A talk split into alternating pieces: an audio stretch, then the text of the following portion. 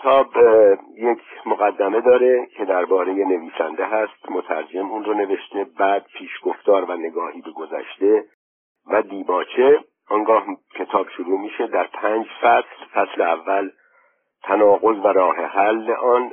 فصل دوم وجود و نمود. فصل سوم مقدمات جباریت. فصل چهارم سیر به سوی قدرت. فصل پنجم حکومت قهر و خشونت و فصل ششم فصل نهایی رهبریت و جباریت. کتاب رو نویسنده تقدیم کرده به دوستم الکساندر وایسبرگ که 1901 به دنیا آمده و 1964 از دنیا رفته. در مورد وایسبرگ هم در مقدمه توضیح داده میشه. شروع می‌کنیم متن کتاب نقد و تحلیل جباریت نوشته مانس اشپربر نویسنده آلمانی با ترجمه کریم قسیم. درباره نویسنده. در 16 اکتبر سال 1983 گونتر کریستینازن رئیس انجمن بورس کتاب آلمان برای گشایش مجلس بزرگداشت جایزه صلح آن انجمن پشت میکروفون قرار گرفت و چنین سخن آغاز کرد. آقایان وزرا عالی جنابان فرستادگان ملتهای خارجی آقای شهردار اعظم میهمانان محترم انجمن بورس کتاب و زیگفرید لنتس عزیز. زیگفرید لنتس نویسنده و منتقد بزرگ آلمانی است که در این جلسه سخنران اصلی بوده و از دوستان و نزدیکان اشپربر ادامه صحبتهای رئیس بورس انجمن کتاب. کسی که جایزه صلح امسال ما به او تعلق گرفته و امروز همه ما برای بزرگ داشت و به احترام او گرد آمده ایم در میان ما نیست. مانس اشپربر به ما نوشته است از اینکه ناچارم مدعوین جلسه و دوستان و خوانندگان آثارم را در انتظار بگذارم عمیقا متاسفم. لیکن در آخرین لحظات پزشکان معالجم مرا به دلیل عوارض احتمالی بیماری قلبیم از هر گونه سفری برحضر داشتند. مانس اشپربر حدود پنج ماه بعد در ششم فوریه 1984 شش ماه پس از مرگ دوست دیرینش آرتور کوستلر به دنبال تشدید آرزه قلبیش درگذشت. هر دوی آنها یهودی بودند و در سال 1905 در سرزمین پادشاهی فنایافته اتریش مجار به دنیا آمده بودند. اشپربر در ده سالگی به همراه خانوادهش از شهر زادگاهش زابلوتو در گالیس شرقی آواره شد. یهودی کشی بالا گرفته بود و خانواده اشپربر ناچار به وین گریختند. در آن زمان وین از مراکز تجمع فراریان و انقلابی های مهاجر به شمار می رفت ولی از آن مهمتر اینکه در کنار پاریس و برلین شهر دموکراسی و قنای فرهنگ و هنر بود.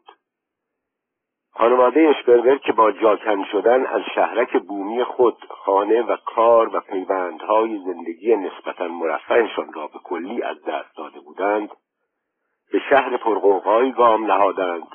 که از همان روزهای نخست حساسیتهای فوقالعاده پسرک ده ساله را به شدت برانگیخت.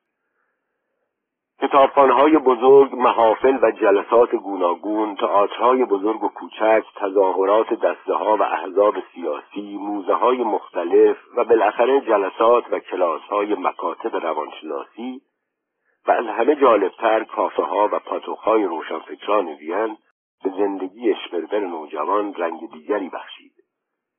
با اتشی سیری ناپذیر و به رغم جسم ضعیف و بیمارش به مطالعه آثار نویسندگان بزرگ روی آورد. آثار شکسپیر داستایفسکی استاندال و نیچه بیش از همه او را به خود مشغول می داشت اندیشه ها و نوشته های انقلابی شورش و اسیان خفته در روح آزرده و مصیبت زدهش را به قلیان می آورد جنگ جهانی اول در گرفته بود و دنیای کهن در حال زیر و رو شدن بود. در پی آثار جنگ خانمانسوز تلاطم اجتماعی فکری عظیم و گسترده‌ای در میان مردم پدید آمده بود. در حالی که خشونت و منفعت طلبی صاحبان سرمایه و اشراف سنتی لجام گسیخته بود و یک کتازی می کرد توده های زحمتکش در رنج معاش و فقر فضایندهی دست و پا می زدند. کشیشان و ها صبر و تحمل خاموش را موعظه می کردند و سیلاب زمانه را چون سرنوشتی مقدر و محتوم می نمایندند. شپربر نوجوان به این آموزش های خفتبار تن در نمی‌داد و از همان اوان زندگی با مردمان رنجبر احساس همبستگی می کرد. بعدها نوشت خاخامها به من درس می‌دادند که کار سقاها به رغم دشواری چنان ساده است که هر کس بدون کوچکترین آموزشی هم می‌تواند آن را انجام دهد مرد سقا ناچار بود از صبح سحر تا پاسی از شب گذشته چانچو آب را بر دوش کشد تا معاش روزانهاش را به دست آورد. این وضع به نظر آنها عادلانه و بدیهی می آمد ولی در چشم من چنین نبود. من خود را همپای آن مرد سقا می شمردم و هنوز هم همینطور فکر می کنم وقتی جنگ جهانی اول پایان یافت موج انقلاب و سوسیالیسم سراسر اروپا را فرا گرفت. سوسیالیست های شورایی در وین نفوذ فراوانی داشتند. یکی از محبوب ترین نظریه پردازان این جنبش گوستاف لاد آهر بود که نظریاتش بر اشپربر نوجوان نیز تأثیر بسزایی گذاشت. در همین دوره اشپربر با سازمان جوانان یهود آشنا شد و چندی نیز به عضویت آن درآمد لیکن تبلیغات و اندیشه های آنها آتش توقعات سیاسی او را سیراب نمی‌کرد. در اوایل تابستان سال 1921 وضع جسمی او رو به وخامت گذاشت به طوری که خانوادهش تصمیم گرفت او را به آسایشگاه بیماران ریوی بفرستد او در این آسایشگاه با دانشجوی جوانی آشنا شد که از آلفرد آدلر و کلاسهای درس او در وین برایش تعریف کرد و شرکت در این کلاسها را به او توصیه کرد. آدلر که بنیانگذار مکتب روانشناسی فردی محسوب می‌شد همچون فروید استاد سابقش در وین به سر برد و در رأس محافل روانشناسی فردی به تدریس و درمان اشتغال داشت. شپربر تا آن زمان مانند بیشتر نوجوانان روشنفکر آثار فروید و روانشناسان هوادار او را کم و بیش مطالعه کرده بود و تا اندازه‌ای از نظریات این مکتب تأثیر پذیرفته بود. با این حال هنوز درباره مسائل گوناگون و به خصوص موضوع قدرت خواهان مباحثات جدی روانشناسانه بود. دانشجوی هم اتاقیش در آسایشگاه شرکت در سمینارها و شنیدن بحثهای آدلر را به او سفارش کرد. پس از بازگشت از آسایشگاه هنگامی که سخت سرگرم مطالعه آثار و خاطرات انقلابی های بیباک نارودنیکی روسیه بود تصمیم گرفت سری به کلاس های آلفرد آدلر بزند. در کلاس های آدلر که با قریب پنجاه شنونده تشکیل می‌شد معمولا پس از تدریس بحث و گفتگوی جمعی در می گرفت یا پرسش های مطرح و به بحث گذاشته می شد. در ضمن اگر شنونده داوطلب صحبت درباره موضوعی بود آدلر با گشاده رویی وقت کافی در اختیارش میگذاشت هنوز چند جلسه ای از شرکت اشتربر در این کلاس ها نگذشته بود که داوطلب سخنرانی درباره روانشناسی انقلابی ها شد و 25 دقیقه در این مورد صحبت کرد. وقتی این جلسه پایان یافت آدلر استاد پنجاه ساله روانشناسی فردی با منس اشبربر شانزده ساله به گرمی دست داد و گفت استنباط من از صحبتهای شما طوری بود که گویی از زبان یک روانشناس فردی ادا می شود روانشناسی که هنوز بر دانش خیش آگاه نیست. پس از جلسه اشبربر مسافتی را به همراه استاد پیمود و هنگام ودا با صدایی لرزان خطاب به آدلر گفت من روانشناس فردی نیستم ولی شاید بهتر باشد به این کار روی آورم. و استاد با خوشرویی پاسخ داد حتما من به شما کمک خواهم کرد. ما شما را یاری خواهیم داد. از فردای آن روز مانس شپربر تحصیلات روانشناسی خود را زیر نظر استاد و بنیانگذار نهله روانشناسی فردی تطبیقی آغاز کرد و خیلی زود به مراحل عالی این آموزش ارتقا یافت. پنج سال بعد شپربر جوان اولین کتاب خود را منتشر کرد. آلفرد آدلر انسان و آموزش او. چند سال بعد در سن 18 سالگی با فیزیکدان جوانی که با محافل کمونیستی مراوده داشت طرح دوستی ریخت. این فیزیکدان جوان و با استعداد الکساندر وایسبرگ بود. همون کسی که این کتاب جباریت رو اشتربر به اون تقدیم کرد. که بعدها برای خدمت به ساختمان جامعه شوروی به اتفاق همسرش داوطلبانه به روسیه رفت. اگر واقعی آشنایی با آدلر مسیر تحصیلی و آموزشی او را مشخص کرد از طریق وایسبرگ بود که پایش به جرگه انقلابی های کمونیست باز شد. از جمله رویدادهای مهم سیاسی دهه 20 اتریش تظاهرات خودانگیخته و شورش کارگران وین در روز پانزدهم ژوئیه سال 1927 است. شرح این اسیان خونین در جلد دوم خاطرات اشپربر آمده است. این رویداد و چگونگی موضع حزب کمونیست اتریش نسبت به آن تأثیر قاطعی بر مسیر بعدی زندگی اشپربر باقی گذاشت. رهبری حزب کمونیست اتریش به رغم تبلیغات و داهیه های افراطی در طی تظاهرات و شورش کارگری آن روز سستی و محافظگاری فاحشی از خود نشان داد. به دنبال این تجربه گروه کثیری از جوانان انقلابی از این حزب روگردان شدند. شپربر در این باره می نویسد تأثیر رویداد پانزدهم ژوئیه بر ما این بود که باید کمونیست باشیم ولی نه در اتریش بلکه در آلمان. در اتریش حزب کمونیست در حرف تندرو ولی در عمل عاجز بود.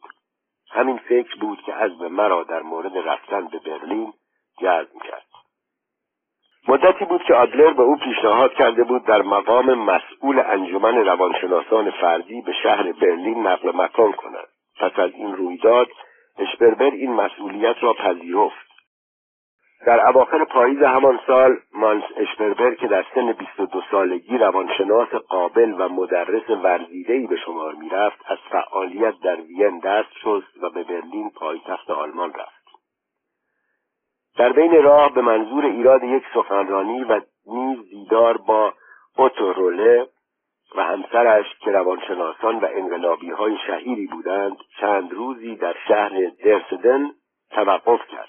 حین این اقامت چند روزه در منزل روله بود که مباحثه مهم بین آنها پیش آمد. روله که پیش از جنگ به نمایندگی از سوی حزب سوسیال دموکرات آلمان به مجلس را یافته بود و همراه کار لیکنخت علیه گرایشات دفاع از وطن اکثریت فراکسیونی حزب موضع گرفته بود پس از انقلاب اکتبر و تکمیل شدن دستگاه دولت شوروی حزب را ترک کرده بود و از موضع شورایی به انتقاد جدی از بلشویکا پرداخته بود.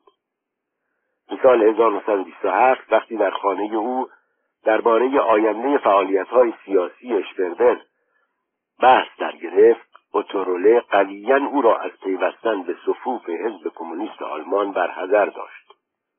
هشدار روله نتوانست در تصمیم او تغییری ایجاد کند. هشت سال بعد شپربر با یادآوری خاطره این دیدار و چند نمونه دیگر جلد دوم خاطرات زندگیش را هشدار بیهوده نام نهاد شپربر از سال 1927 تا 1933 که توسط فاشیست ها دستگیر شد در برلین به فعالیت سیاسی و تدریس روانشناسی و نوشتن مقاله در مطبوعات گوناگون حزب اشتغال داشت. او از نزدیک با تئوری و عمل رهبران و کادرها و اعضای حزب آشنا شد و به عنوان کادر تراز اول در مبارزه شرکت داشت. او با آنکه هرگز به کادری خشک مغز و متعبد تبدیل نشد لیکن سالها در چنبره فشار سلسله مراتب کمینترن ناگزیر به سکوت و مماشات بود. شپربر در سالهای اقامت در برلین با شخصیتهای گوناگونی آشنا شد که برخی از آنان چون ویلهم رایش و برشود برشت بعدها شهرتی جهانی یافتند. از سال 1928 به بعد در محافل و حوزه های حزبی جز مخالفان روش تصفیه به شمار می رفت و زمانی که خط مشی سوسیال فاشیزم موجب انشعاب عمیق جنبش کارگری اروپا شد شوربر در صف مخالفان آن جای گرفت. در تابستان سال 1931 26 ساله بود که به منظور شرکت در کنگری جهانی روانشناسان به مسکو سفر کرد. این مسافرت فرصتی به او داد تا پیرامون اخبار و گزارش های موهشی که در مورد وضع زندگی مردم شوروی جو استبداد و سرکوب مخالفان در آنجا دریافت کرده بود به پرسجو و پژوهش بپردازد. شپربر با نگرانی و اضطرابی عمیق به این سفر رفت و با دردمندی و عذابی علیم از آن بازگشت. با این همه امید به بهبود و تصحیح نابسامانی ها و عشق به آرمان هایی که توهم وفاداری رهبران مسکو به آنها پیوسته تبلیغ می‌شد چنان اراده او را فلج کرده بود که تا سالها بعد هیچگاه در ملع عام لب به افشا و انتقاد آنچه دیده بود نگشود. این فشار روانی موجب شد که از زمان بازگشت از شوروی تا سالها بعد به طور منظم از کابوسهای یکسانی رنج ببرد. بعدها این دوران سکوت و قفلت را هرگز بر خود نبخشود و در رمانها و خاطراتش خود را به سختی مورد نکوهش قرار داد.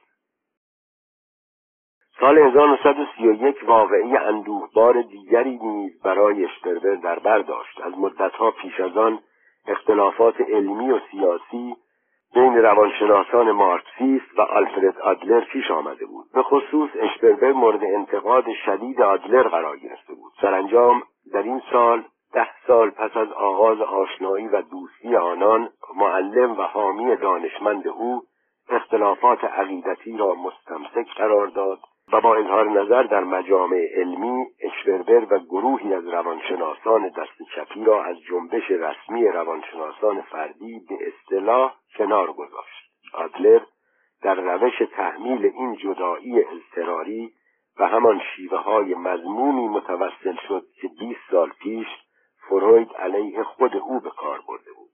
شپربر در چند جا از این رویداد به تلخی یاد می کند و در کتاب آلفرد آدلر یا فقر روانشناسی به شرح آن می‌پردازد.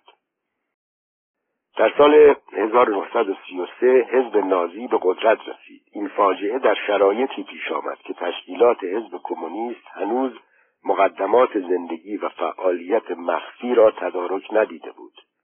اشبربر در خانه دوستی که برلین را ترک کرده بود به دام گروه ضربت اسعا افتاد. خوشبختانه مأموران گشت موفق به یافتن سلاحهای موجود در این خانه نشدند. اشبربر مدتی در زندان انفرادی گذراند و بعد به زندان عمومی منتقل شد. او آلمانی نبود و بنابراین پدر و دوستان با نفوذش در وین برای آزادی او به اقدامات گستردهای دست زدند و از مسیرهای گوناگون فرهنگی و دیپلماتیک اتریش به مقامات آلمانی فشار وارد آوردند. این کوشش ها سرانجام به نتیجه رسید و چندی بعد شپربر به شرط ترک فوری خاک آلمان از زندان آزاد شد. در این بین حزب کمونیست آلمان نجنگیده شکست خورده بود و بحران فکری سیاسی بزرگی حزب را فرا گرفته بود که فشار فاجعه پیروزی و استقرار فاشیزم را دوچندان می‌کرد. شپربر با رنج و اندوه بسیار آلمان را ترک گفت و به وین بازگشت. رهبری حزب سعی فراوان کرد که شکست را موقتی جلوه دهد و تاکتیکهای خود را توجیه کند. ولی عذر و بحانه های رهبری برای فردی چون اشمربر ضعیفتر از آن بود که اغنا کننده باشد. انقلابی و روانشناس برجسته دلچرکین و سرخورده به وین بازگشت و در جستجوی آرامش و تسلا به یوگسلاوی رفت. در آنجا از سالها پیش به همت او و رفقای آن دیارش انجمن روانشناسان فردی تشکیل شده بود. بنیانگذار این انجمن دوستان صدیق او دکتر بنوشتاین همسرش ورا و چند روشنفکر دیگر بودند. شپربر سالها پیش از طریق این رفقا به محافل فرهنگی انقلابی یوگسلاوی قدم گذاشته بود و در راه اطلاع علمی آن محافل سهم بسزایی ادا کرده بود.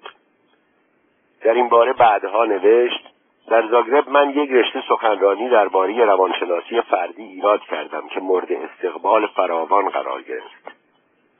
تعداد شنوندگان به طور غیرعادی زیاد و دقت نظر آنها قابل توجه بود.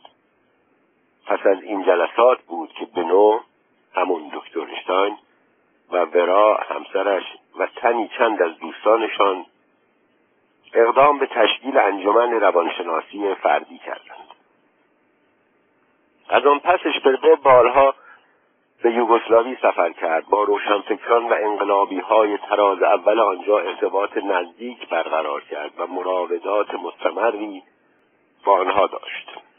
علاوه بر این به طبیعت زیبای ساحل شرقی آدریا جلب شد که از آن در آثارش به شکل دلانگیزی یاد کرده است. او دیگر در آن سرزمین و میان آن یاران باصفا و مبارز بیگانه محسوب نمی‌شد. شپربر در خاطراتش به دفعات از این رفاقتهای بیشاهده سخن می‌گوید و خاطره ماندگار آنها را در رمان تریلوژی عظیم و درخشانش قطر اشکی در اقیانوس جاودان کرده است. هنوز چند هفته از ورودش به یوگسلاوی نگذشته بود که قبار اندوه جانکاه شکست از زمیرش زدوده شد و شوق کار و فعالیت مجدد وجودش را فرا گرفت. جلسات سخنرانی او به طور مرتب تشکیل شد و هر بار بر تعداد شنوندگانش افزوده می‌شد. همراه رفقای انقلابی به شهرها و مناطق روستایی به خصوص به سرزمینهای تحت کنترل جنبش انقلابی دهقانان سفر کرد. و همه جا با گرمی مورد استقبال قرار گرفت. در این دوران بود که با رهبران محبوب حزب کمونیست یوگسلاوی دیو کاچوهیچ و میلان گورکیچ دوستی صمیمانهای به هم زد. شبربر تنباه می سال 1934 در یوگسلاوی بود که بار دیگر حزب کمونیست آلمان و مسئولان کومینترن در پاریس او را به کار دعوت کردند. در این باره می نویسد در اواخر بهار 1934 پیغامی از حزب به من رسید که مرا به پاریس دعوت می‌کرد. حزب در نظر داشت در آن شهر مسئولیت طرح ایدئولوژیک مهمی را که جنبه بین المللی داشت بر عهده من بگذارد. مسئول این طرح ویلی مونسنبرگ کادر درجه اول کمینترن برای مسائل تشکیلاتی و تبلیغات بود. قرار بود با شرکت حدود 60 نفر از کمونیستای مهاجر در پاریس انیستیتو مطالعات فاشیسم شکل بگیرد. خواست حزب این بود که اشپربر در مقام مسئول ایدئولوژیک آن مشغول به کار شود. یکی از اعضای مهم این جمع آرتور کوستلر بود که با ویلی مونسنبرگ در ارتباط مستقیم بود. البته حزب علاوه بر این مسئولیت وظایف دیگری نیز بر عهده اشپربر گذاشت که شرکت در کمیته بین المللی جوانان یکی از آنها بود. او به پاریس رفت و با شور و فعالیت خستگی ناپذیر به کار پرداخت. جوهر این طرح که فعالیتی فرهنگی سیاسی و تبلیغاتی علیه فاشیزم بود با عقاید و آراء او سازگار می آمد و همین نکته او را به فعالیت جدید شدیداً دلگرم کرد. اما هنوز بیش از یک سال از تأسیس این انیستیتو نگذشته بود که به دستور کومینترن منحل شد. با این حال با آغاز فعالیت مذکور اشپرور وارد محیط بسیار متنوعی از روشنفکران و انقلابی های برجسته فرانسوی شد. و دوستی هایی به هم زد که برخی از آنها تا پایان عمرش پایدار ماندند. از جمله در همین دوره بود که با آندره مالرو و رایمون آرون دوستی نزدیک پیدا کردم. آندره مالرو که شناخته شده است نویسنده معروف فرانسوی سیاستمدار انقلابی و وزیر دولت دوگل و یه توضیح کوتاهی در مورد رایمون آرون در پانویس هست. 1905 به دنیا آمده 1982 از دنیا رفته جامعه شناس فرانسوی که در آثارش به تحلیل جامعه مدرن صنعتی پرداخته و کتابهاش افیون برای روشنفکران جامعه صنعتی و آخرین کتابش هم خانواده های مقدس مارکسیزم. ادامه مقدمه. با آرتور کوزر که قبلا دورادور آشنا بود پیوند رفاقت و همفکری عمیقی یافت. شپربر شرح وقایع این دوران و روابط و هایش را در جلد سوم خاطراتش با عنوان تا سنگ بر گورم نهند به تفصیل آورده است در همین دوران اولین محاکمات بزرگ مسکو آغاز می شود و بار دیگر کابوس توهمات مرگبار روح اشمربر را در هم می فشارد. او در طی مطالعات و بررسی های خود در این مرحله در باب فاشیزم مسائل قدرت استبداد فراگیر و دلایل محاکمات مسکو به نتایجی می‌رسد که دیگر جز در محافل دوستان مورد اطمینان امکان طرح و بحث آنها موجود نیست. با سرگرفتن محاکمه زینویوف و کامنوف در مسکو دیگر هیچ شکی برای اشمربر باقی نماند که در شوروی رژیمی توتالیتر استقرار یافته است. با این حال به دلیل پیشرفت مداوم فاشیزم در آلمان و لزوم مبارزه علیه آن درباره شوروی و رژیم استالینی همچنان به سکوت خود ادامه داد. اما ادامه محاکمات مسکو و اخباری که از آن خطه می رسید وضعیت روحی او را با بحرانی فزاینده رو به خامت برد. در سال 1937 وقتی کوستلر پس از بازگشت از زندان فرانکو حزب کمونیست را ترک گفت اشپربر دیگر اطمینان داشت که جز خروج از حزب راهی برایش باقی نمانده است. با این حال کوشید تا به راه حل دیگری دست یابد. از مسئول حزبی تقاضا کرد با پیوستن او به یک واحد بریگاد بین المللی در اسپانیا و اعزام به جبهه جنگ ضد فاشیستی آنجا موافقت شود. ولی خیلی زود جواب منفی شنید. بعدها دانست که مخالفت آن مسئول حزبی بدون کسب اطلاع از بالا صورت گرفته و صرفا به دلیل رفاقت و به منظور جلوگیری از قتل او توسط عوامل استالینی در اسپانیا بوده است. باری اشبربه در سرگشتگی و بحران روانی به سر می برد که خبری جانکاه به پاریس رسید. رفیق عزیزش الکساندر وایسبرگ که به عنوان فیزیکدانی برجسته همراه همسرش در خارکوف خدمت می‌کرد توسط مأموران او که مخفف نام سازمان امنیت اتحاد جماهیر شوروی در سالهای 1922 تا 34 هست دستگیر شده و به زندان افتاده بود. تصور شکنجه و آزار الکس خواب آرام را از او رو بود. چند هفته بعد در سکوت کامل حزب را ترک گفت. بر اسنای این هفته ها بود که برای آخرین بار با میلان گورکیچ رهبر حزب کمونیست یوگسلاوی در پاریس ملاقات کرد. در آن روزها گورکیچ چون عده کثیر دیگری از رهبران کمونیست اروپا به مسکو فرا خوانده شده بود. در طی این دیدار که در فضای آکنده از عاطفه خاطرات و اندوه وداع گذشت هر دو به خوبی می‌دانستند که چه سرنوشتی در مسکو انتظار فراخوانده شدگان را می‌کشد. در حین گفتگو شپربر با ملاطفت حرفی از امکان نرفتن به میان آورد ولی گرچیچ بلافاصله گفت اگر نروم در همه جا جار خواهند زد فلانی خائن است. پولهای صندوق حزب را بالا کشیده و یا چه می‌دانم مأمور پلیس و آژان وال استریت بوده است. این تبلیغات ضربه وحشتناکی به حزب ما خواهد زد. در یوگسلاوی درگیری های فراکسیونی بار دیگر بالا خواهد گرفت و بسیاری از رفقای خوب ما سرشکسته و نومید حزب را ترک خواهند کرد. نه من نمی‌گذارم چنین اتفاقی بیفتد. دو رفیق صمیمی از یکدیگر جدا شدند. شپربر به وین رفت. چندی بعد گورکیچ و گروه کثیری از انقلابی های کمونیست یوگسلاوی در مسکو به قتل رسیدند. اشپربر در وین با دلی شکسته و گرفتار افسردگی شدید به انزوایی عذاب دچار شد. به دستور حزب همه رفقای سابق او را ترد کردند. به تنها ماندن محکومش کرده بودند. سرانجام در خلوت این بیکسی کشنده بود که به نوشتن پناه برد و برای اولین بار سکوت خود را شکست. ولی هنوز در پس پرده استعاره و تمثیل باقی ماند.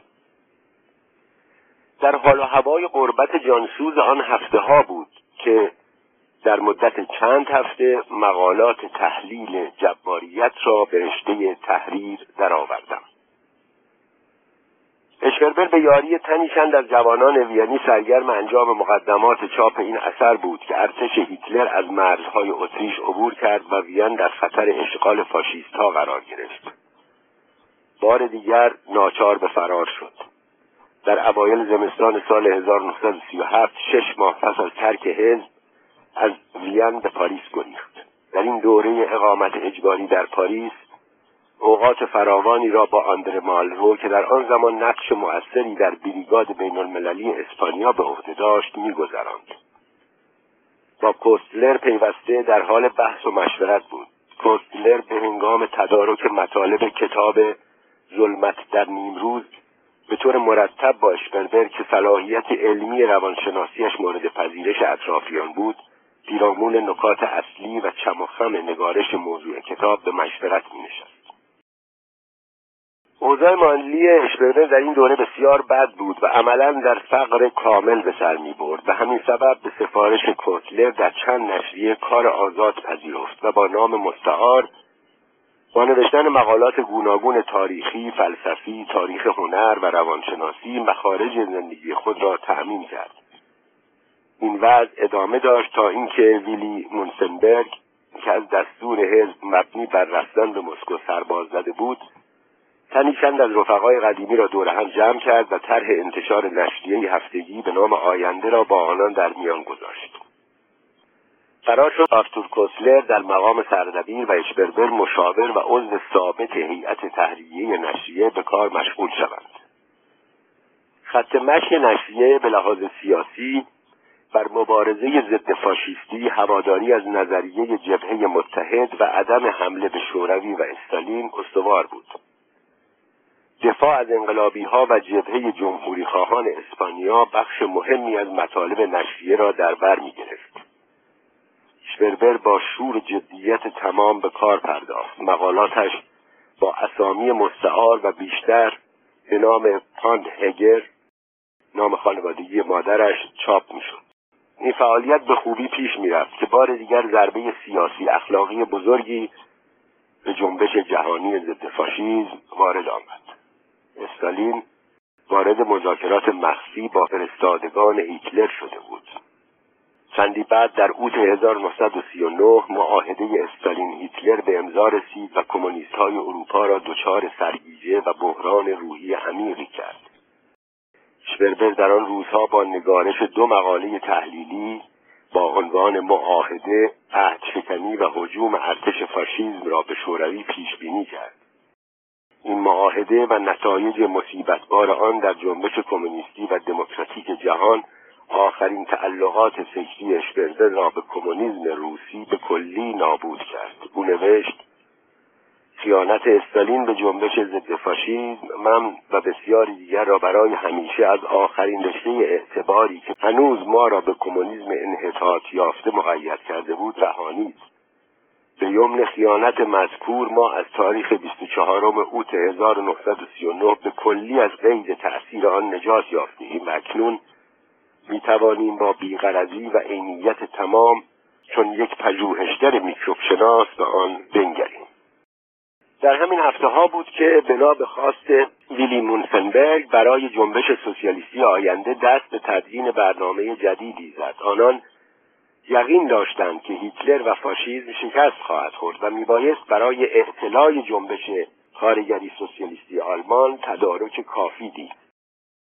چندی بعد ارتش هیتلر به فرانسه حمله کرد. هزاران تن از مهاجران انقلابی برای دفاع از دموکراسی به هنگهای داوطلب پیوستند. در دسامبر 1940 اشپربر سی و پنج ساله به عنوان سرباز داوطلب به جبهه جنگ رفت. اما با اشغال پاریس توسط فاشیست ها ارتش فرانسه تسلیم و هنگهای داوطلب منحل شد. با روی کار آمدن حکومت پتن وضع مخاطر آمیزی برای انقلابی ها و کلیه جریان های ضد فاشیست پیش آمد. شپربر از روی ناچاری به مناطق اشغال نشده جنوب فرانسه گریخت. در بین راه همسرش ینکا نیز به او پیوست. بندر مارسی یکی از مراکز بزرگ فراریان بود. شپربر برای آخرین بار در طول جنگ در این شهر به طور اتفاقی با آرتور کوستلر برخورد کرد. نقشه کوستلر این بود که از طریق شمال آفریقا و پرتغال به انگلستان فرار کند. شپربر و ینکا از مارسی به کان گریختند و مدتی را در این شهر با تنگ دستی گذراندند.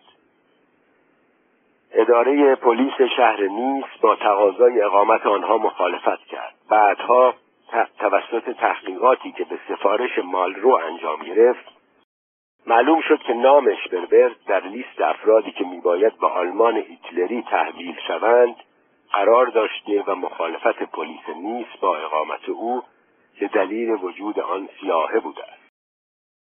در نواحی آزاد گروه های مقاومت فرانسه تشکیل شده بود. آندر مالرو رهبر یک گروه بزرگ پارتیزانی بود.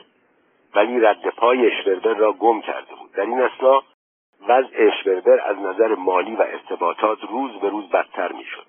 او و همسرش چون دو قریب فراری و بیکس و بیپول با استمداد از این و آن کمیته کمک یا چند ساعتی تدریس زبان معاش روزمرهشان را به دست میآورد. در این ماههای غربت و عزلت مخاطر آمیز بود که اشپربر مصمم شد دست به قلم ببرد و آن سکوت و خاموشی عذابآور و طولانی را بشکند. شروع به نوشتن کرد. بدین سان است که در گوشه های گمنام آوارگی و دربدری اولین یادداشتهای رمان تریلوژی او نوشته می شود در همین احوال مالرو که در هنگام مبارزه دستگیر شده و قرار بود به آلمانی ها تحویل داده شود از زندان میگریزد و از طریق آندرژید رد پای دوستش را پیدا می کند. با رسیدن مالرو و زن و فرزندش به کان وضع زندگی اشورمر و همسرش بهتر می شود چندی بعد اوضاع سیاسی فرانسه وخیمتر می شود حکومت پتن دستور دستگیری و تحویل یهودیان مهاجر را صادر می کند برای هزاران هزار مهاجر یهودی در فرانسه زندگی مرگباری آغاز می شود راه های فرار اکثرا بسته است زیرا کشورهای همجوار حاضر به صدور روادید یا حتی دادن اجازه عبور از سرزمین خود به یهودیان فراری نیستند.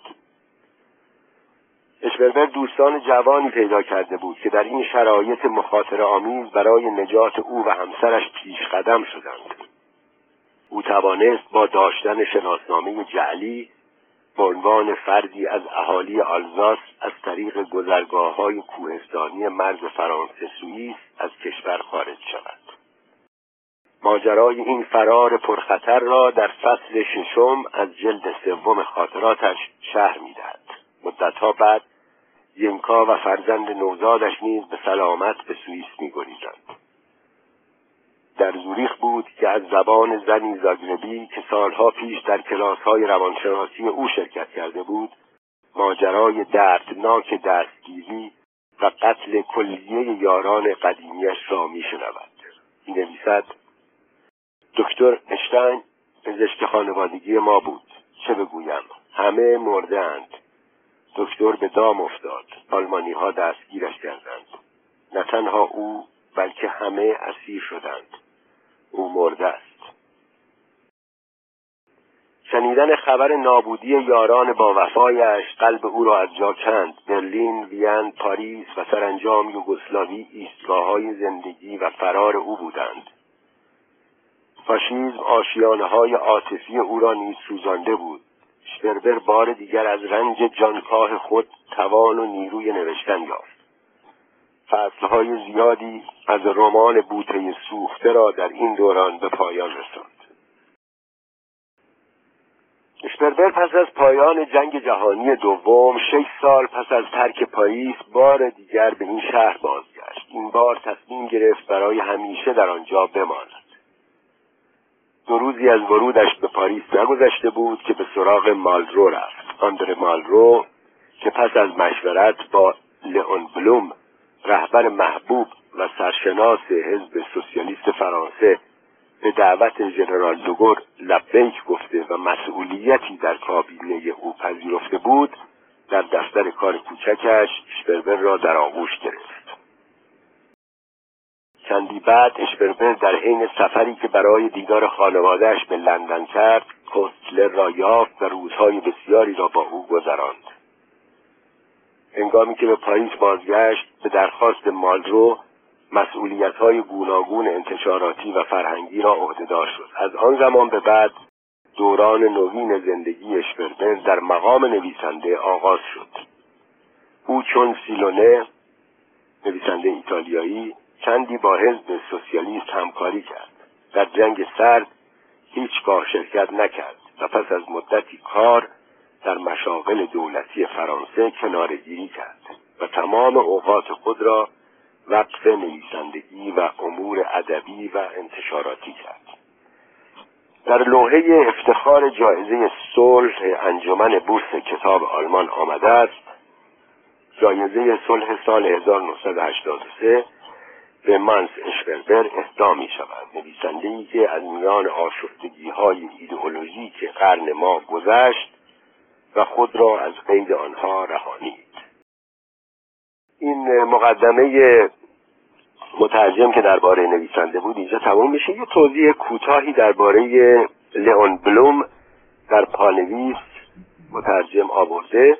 لئون بلوم متولد 1872 و فوت در 1950 سیاستمدار و نویسنده فرانسوی.